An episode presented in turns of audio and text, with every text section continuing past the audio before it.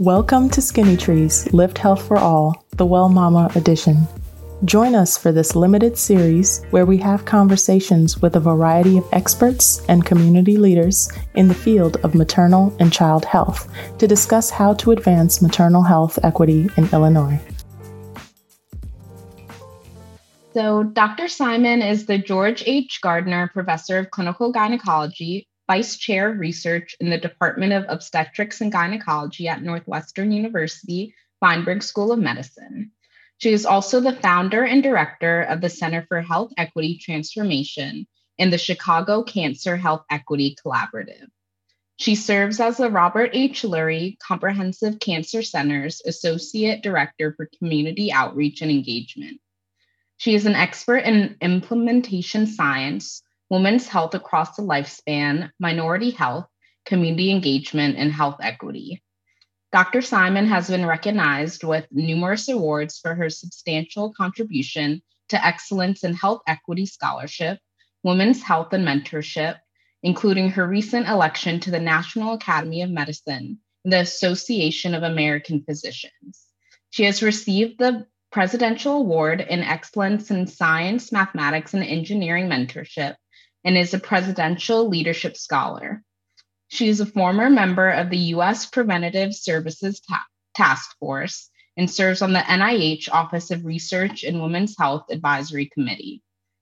Today, we will be discussing the Optimize study, which stands for Optimizing Patient Navigation for Perinatal Care with Dr. Simon.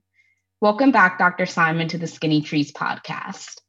Thanks so much for having me, Kainia. Yeah, of course. And yeah, my name is Kai, and I'm a medical and public health student at Northwestern University. And to start, um, Dr. Simon, can you first give us a brief overview of the Optimize study? Yes, of course. Um, the Optimize study really was created on the premise that uh, in prenatal care, we really have never tested uh, individual routine prenatal care that we give for the majority of pregnant and birthing persons uh, in this country. And um, it certainly is not serving all of our pregnant and birthing persons because we have such disparate maternal mortality and severe maternal morbidity outcomes across various population groups, especially Black and Indigenous um, pregnant and birthing persons, um, and some Latino uh, groups as well, like Puerto Ricans.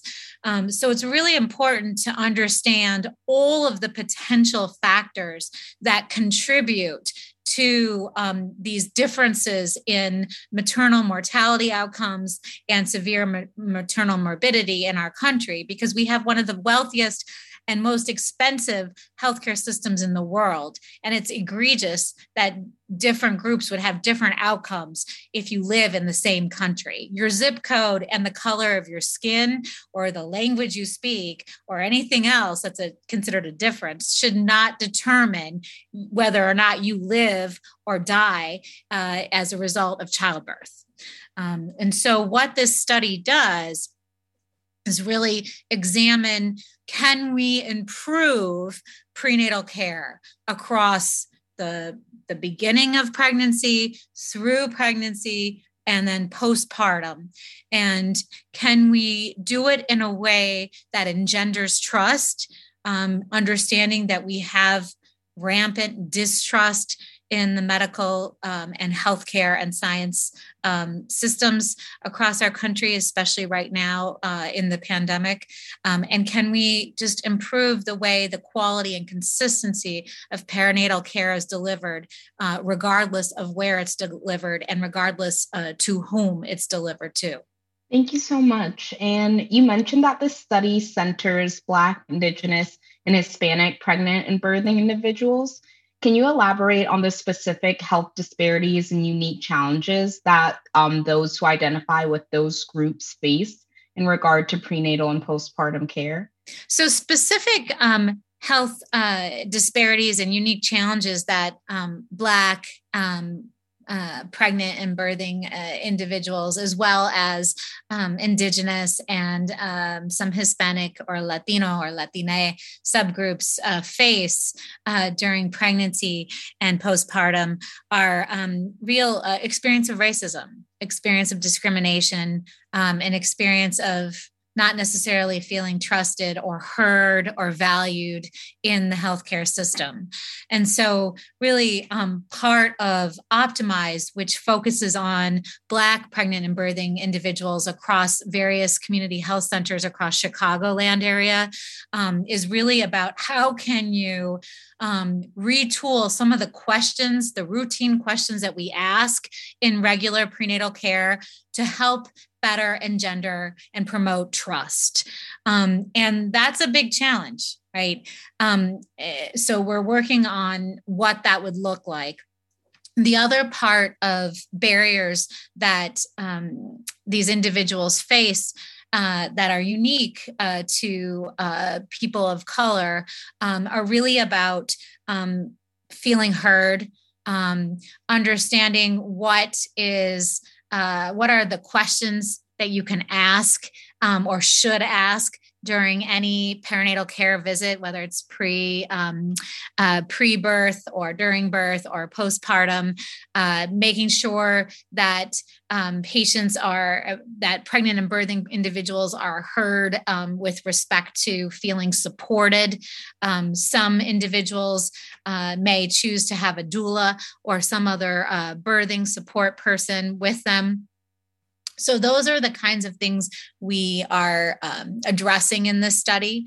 One other thing that we are addressing in this study is the quality and consistency of perinatal care uh, given to all uh, pregnant and birthing individuals. So, in order to do that, we have uh, looked at the routine checklist that we usually give um, in prenatal care and seeing if we can actually distill that checklist into um, a series of of um, items that can be spaced out in a more appropriate cadence throughout the prenatal care and postpartum periods um, understanding that the postpartum period actually is up to one year postpartum and that's really critical because in maternal mortality um, and morbidity, bad things can happen as a result of pregnancy all the way up through one year postpartum.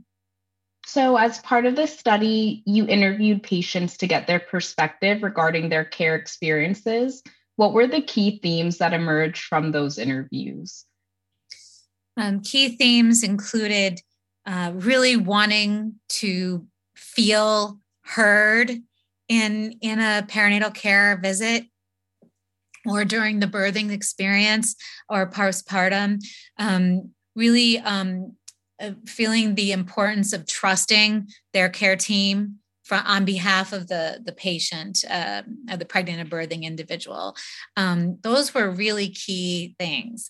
Um, and uh, once that trust was established, then there was you know openness and willingness to engage and and and being excited about being pregnant and experiencing the whole trajectory of perinatal care through the postpartum period. But support and trust um, and feeling heard are really important concepts that came out through these interviews.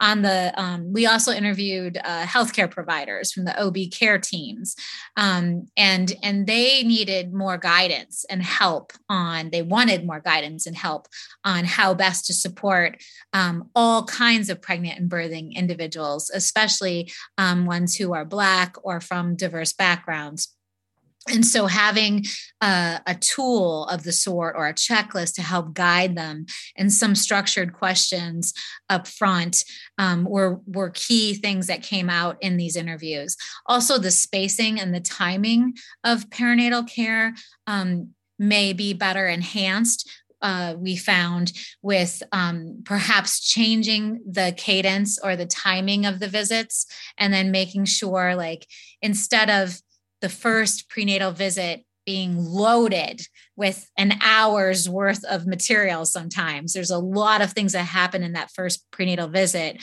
Could it be divided into two visits instead? Which sounds very reasonable because there's a lot of things you learn in your first prenatal care visit when you're pregnant.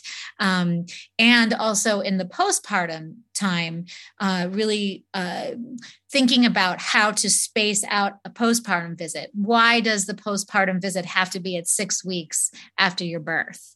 Why can't it be at two weeks for a safety check or just a check-in and it could be um, zoom based or a call a phone call um, or a telehealth visit um, which are much more common now uh, during covid pandemic than they used to be and then have a in-person visit around six weeks to just make sure your body's healing well and, and to answer any questions etc and speaking of trust, I noticed that one of the objectives of the study was establishing and maintaining trust. Can you elaborate on the historical perspectives that led to this mistrust in the healthcare community?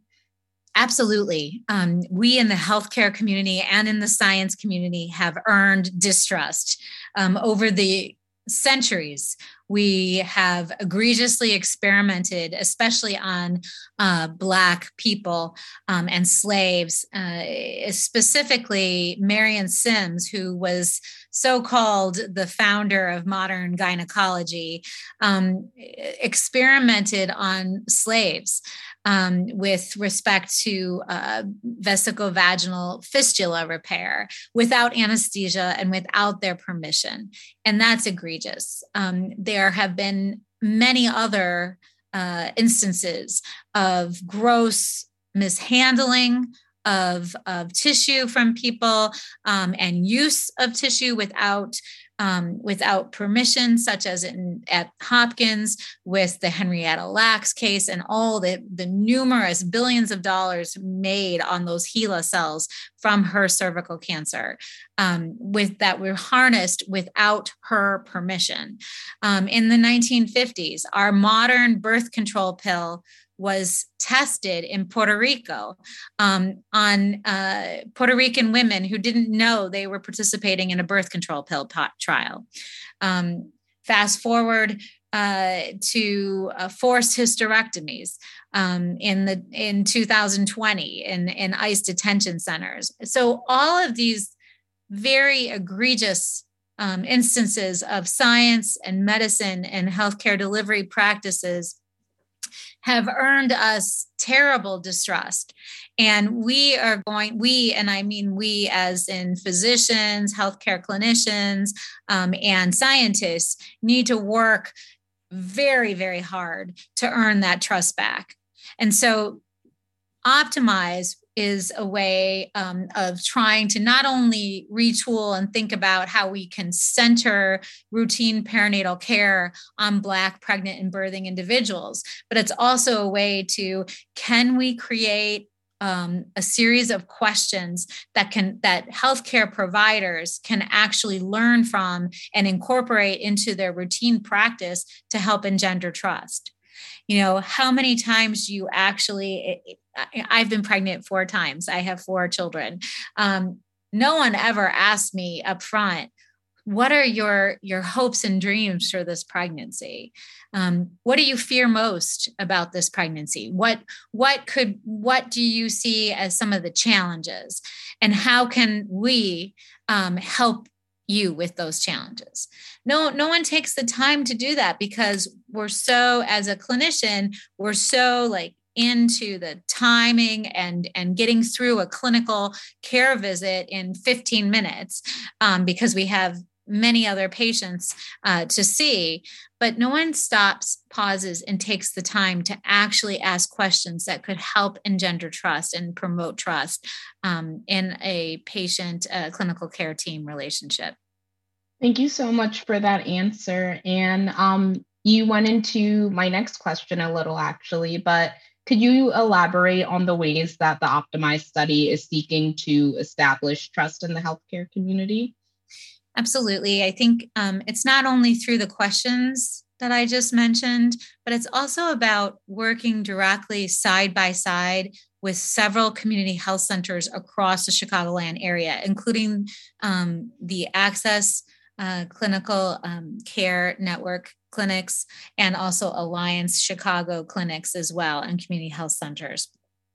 And it is absolutely critical to have community health centers leaders and clinicians at the table helping to design this study along with pregnant and birthing individuals. So it's a team. I believe science and improve that in that seeks to innovate healthcare delivery is a team sport we cannot assume that just because I'm one obstetrician gynecologist and I'm also a scientist, that I know the answer to make prenatal care better for Black pregnant and birthing individuals, or for anyone for that matter. I need to seek perspectives from a wide variety of people, including Black pregnant and birthing individuals and their healthcare team providers and local community organizations that support um, Black pregnant and birthing individuals, along with community health centers that support them as well. And so there is representation across the board, across all of those stakeholders in this study and in all of my studies. That's the way we approach science um, because that's how you improve trust. That's how you improve healthcare delivery. And that's how you get better output ultimately with any study. And I also observed that the optimized study focuses on maternal health needs of Black pregnant and birthing persons. Can you elaborate on the importance of mental health interventions in prenatal and postpartum care? Mental health is super critical. It's always been critical um, part of any healthcare. Um, your physical health, your mental health, um, and just your vitality are super critical to your day to day ability to thrive. Because ultimately, in healthcare, my job and my goal is to make sure that everyone has the opportunity to thrive. Um, and, and that means we must address mental health as part of this. Um, and it is even more important right now in this time coming through the pandemic. As we move forward out of the pandemic, we need to address the enormous amount of mental health burnout, exhaustion, uh, fatigue, um, feeling just not well right now, um, and feeling a lack of support and love. Um, and and this optimize a study is also a way to do that. Um, when you start to help healthcare team members realize just how critical mental health is part of the perinatal care and postpartum care um, trajectory, and that you help coach healthcare providers um, to better engender and promote trust um, you start to realize uh, that you are helping to take care of the whole patient or the whole pregnant and birthing individual as a human. Um, and that to me is the way that you start to to help promote the communication around mental health about the need to um, support any mental health um, concerns um, and just to help that pay, that person thrive throughout pregnancy and postpartum period. Because ultimately that will help make their new family or their family thrive too. Of course. Thanks so much for that answer and for emphasizing mental health in this study. That's really important. And you touched on this a bit before, but the optimized study includes various healthcare professionals specifically patient navigators. And can you explain the role of a patient navigator and how they will be involved in patient care? Patient navigators are really built on the model of promotoras de salud from Latin America um, or community health workers. Basically, a patient navigator is um, someone who is comfortable navigating the healthcare system, comfortable communicating with members of their own community, but also with a healthcare team. And they help bridge that communication. Um, patient navigators help support um, specifically in this case, pregnant and birthing individuals with reminders, with answering any questions, with helping them find more health education or information around a particular topic. Um, they help make sure they're on track and, and they're kind of like a cheerleader. Um, and it helps support mental and physical well being. And again, going towards that goal of feeling supported, bridging trust, and really trying to help that pregnant and birthing person thrive. And that's really critical. So we're hoping that that embedded part of um, patient navigation in this study, along with the checklist and the trust questions, will help um, ultimately uh, promote better outcomes for pregnant and birthing individuals, especially those who are identified as Black. And how can patients access patient navigation outside of the optimized study? At the moment, patient navigation is not considered standard of care for perinatal care. We're trying to make that the case. Um, what we do have right now in this country are um, home visiting programs in some parts of the country, um, doula care, which there are some volunteer uh, doula organizations, including one in the Chicagoland area. Um, but there are more and more um, programs that are popping up across the country that avail some kind of a support person to a pregnant and birthing individual. Um, and that could include a doula, it could include patient navigator or a community health worker. Um, so uh, that would be my advice if they're if people are trying to access some kind of a support person during their um, pregnancy and postpartum experiences. So, thank you so much, Dr. Simon. This concludes our discussion on the optimized study and also the maternal health limited podcast series. And to close, we just were wondering, Dr. Simon, if you can um, speak a little bit about the objectives of this podcast series and also its intended reach. Thank you. Thank you again for having me. Um, the intended reach of this podcast series is really anyone who is uh, considering pregnancy um, or is currently pregnant or postpartum or who is a support person for a pregnant or birthing individual, um, or who is a caregiver or care provider to, a healthcare provider to a pregnant and birthing individual. We also hope that community organizations access this um, as well as people who are building policies, um, such as the Momnibus, uh, the set of legislation that's currently in Congress right now that um, was led by the Black Maternal Health Caucus, as spearheaded by um, one of our Illinois Congress people, Lauren Underwood, uh, out of many other people who helped her get that um, so far along the pipeline. So hopefully those pieces of legislation will be passed soon.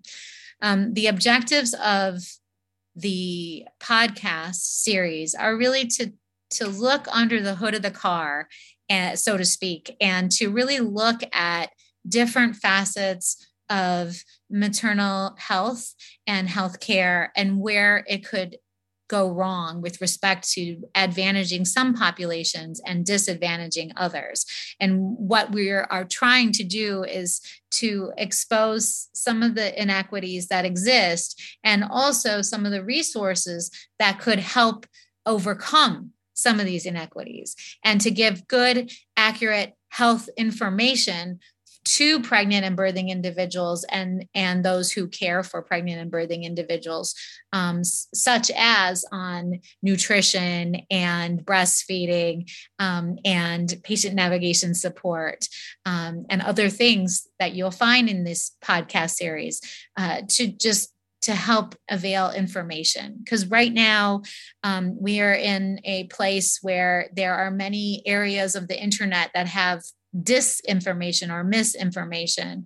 And so, my goal um, in life is to make sure that people have accurate health information so that they can use it to their benefit.